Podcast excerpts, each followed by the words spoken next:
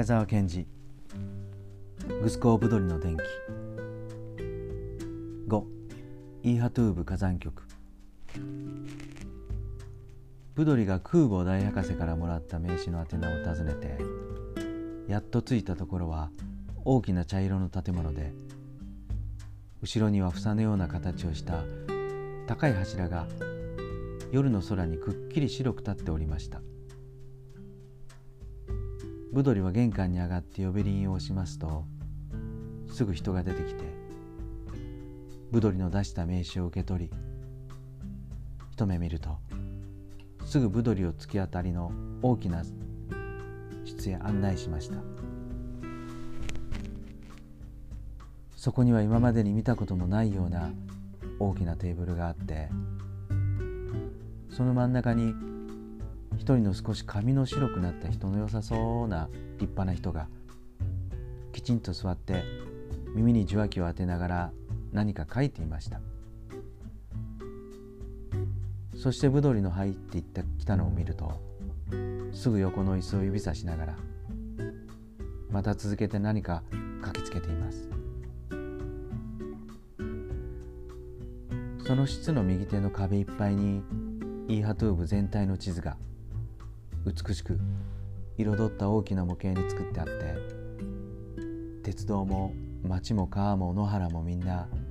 一目でわかるようになっておりその真ん中を走る背骨のような山脈と海岸に沿って円を取ったようになっている山脈。またそれから枝を出して海の中に点々の島を作っている一列の山々にはみんな赤や橙や木の明かりがついていてそれが変わる変わる色が変わったりじーっとセミのようになったり数字が現れたり消えたりしているのです。下の壁にと沿った棚には黒いタイプライターのようなものが3列に100でも効かないくらい並んでみんな静かに動いたり鳴ったりしているのでした。ブドリが我を忘れて見とれておりますとその人が受話器をコトッと置いて懐から名刺入れを出して一枚の名刺をブドリに出しながら「あなたがグスポグスコープドリ君ですか？私はこういうものです」と言いました。見るとイーハトゥーブ火山局ギシュペンネンナームと書いてありました。その人はブドリの挨拶に慣れないでももじもじしているのを見ると重ねて親切に言いました。さっき空母博士から電話があったのでお待ちしていました。まあこれからここで仕事をしながらかり勉強してごらんなさい。ここの仕事は去年始まったばかりですが実に責任もあるのでそれに半分はいつ噴火するかわからない火山の上で仕事するものなのです。それに火山の癖というものはなかなか学問でわかることではないのです。我々はこれからよほどしっかりやらなければならんのです。では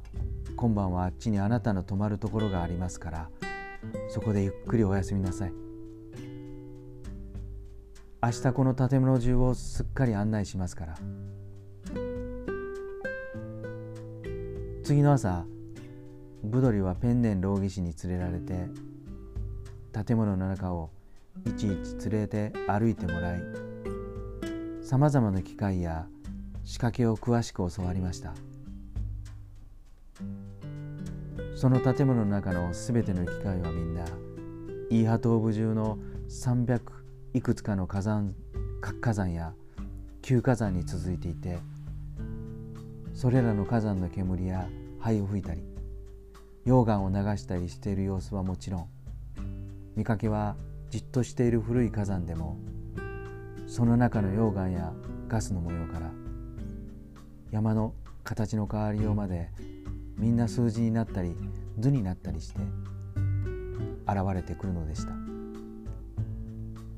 そして激しい変化のあるたびに模型は別々の音で鳴るのでした。ブドリはその日からペンネン老技師について全ての機械の扱い方や観測の仕方を習い夜も昼も一心に働いたり勉強したりしました。そして2年ばかり経ちますとブドリは他の人たちと一緒にあちこちの火山へ機械を備え付けに行ったり備え付けてある機械の悪くなったのを修繕にやられたりするようになりましたのでもうブドリにはイーハ東部の200いくつの火山とその動き具合は棚心の中にあるように分かってきました。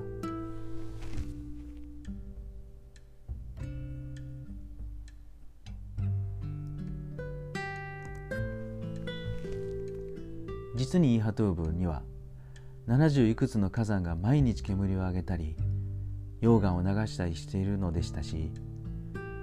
50いくつかの旧火山はいろいろなガスを吹いたり熱い湯を出していました。そして残り170の死火山のうちにもいつまた何を始めるかわからないものもあるのでした。ある日ぶどりが老技師と並んで仕事をしておりますとにわかに三ムスリという南の方の海岸にある火山がむくむく機械に感じ出してきました。老技師が叫びました「ブドリ君三ムトリは今朝まで何もなかったね」「はい。今まで三ムトリの働いたのを見たことがありません」ああこれはもう噴火が近い。